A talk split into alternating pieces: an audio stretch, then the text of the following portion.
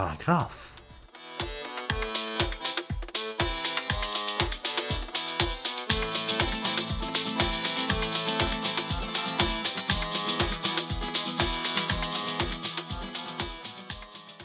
به هیچ تردیدی صلح و دوستی ابنای بشر بدون شناخت درست از باورها و فرهنگهای ملل گوناگون تحقق پیدا نمی‌کنه و شاید بعد اعتراف کنیم که یکی از بهترین راه های دانستن از ملل مختلف جهان مطالعه آثار و کتابهایی از مردم گوشه و کنار دنیاست. البته که خیلی ها معتقدند در دنیای امروز وقتی برای مطالعه نیست ولی ما در پاراگراف به شما کمک می‌کنیم تا در فرصتی اندک با آثار نویسندگانی از ملل مختلف جهان آشنا بشید.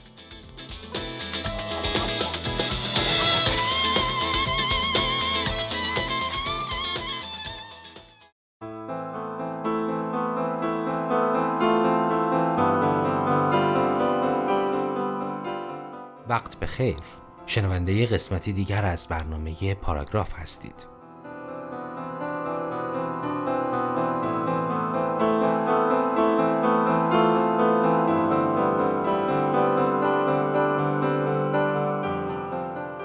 این برنامه گابریل گارسیا مارکز.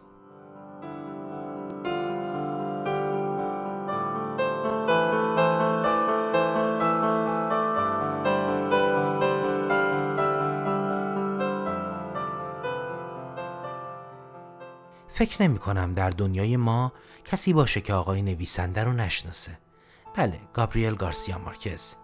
نویسنده، روزنامه نگار، ناشر و فعال سیاسی مشهور کلمبیایی که بین مردم کشورهای آمریکای لاتین با اسم گابو مشهور بود.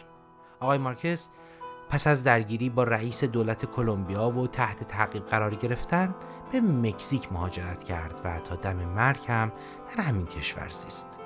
شاید هم ما او رو به خاطر رمان مشهور 100 سال تنهایی و یا جایزه نوبل ادبیات که در سال 1982 برد بشناسیم. اما او کارهای نگارشی دیگری هم داره که به همون اندازه پرمحتواست. از جمله کتاب یادداشت‌های پنج ساله که از آخرین آثار گارسیا مارکز برشمرده میشه و به دوران کهولت و سالخوردگی او برمیگرده. اجازه بدید پاراگرافی از این کتاب رو با هم مرور کنیم.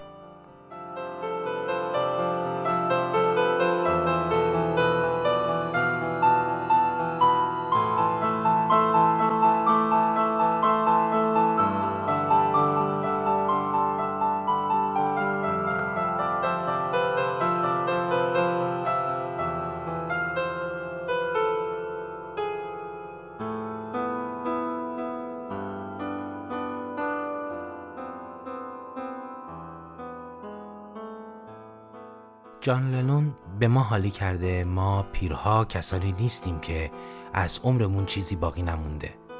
بلکه کسانی هستیم که فرصت نیافته ایم سوار قطاری بشیم که فرزندانمان سوارش هستند. جوانان در اکثر مواقع پنداشتند که لوکوموتیو رانان قهاریند شاید این طور باشه. اما نباید فراموش کرد. راهی رو که اونها با قطار قصد پیمودنش رو دارند پیرها با پای پیاده رفتند. از این رو مسیر رو سنگ به سنگ و کلوخ به کلوخ از بر هستند. استفاده از تجارب اونهاست که می‌تونه سفر با قطار رو ممکن کنه.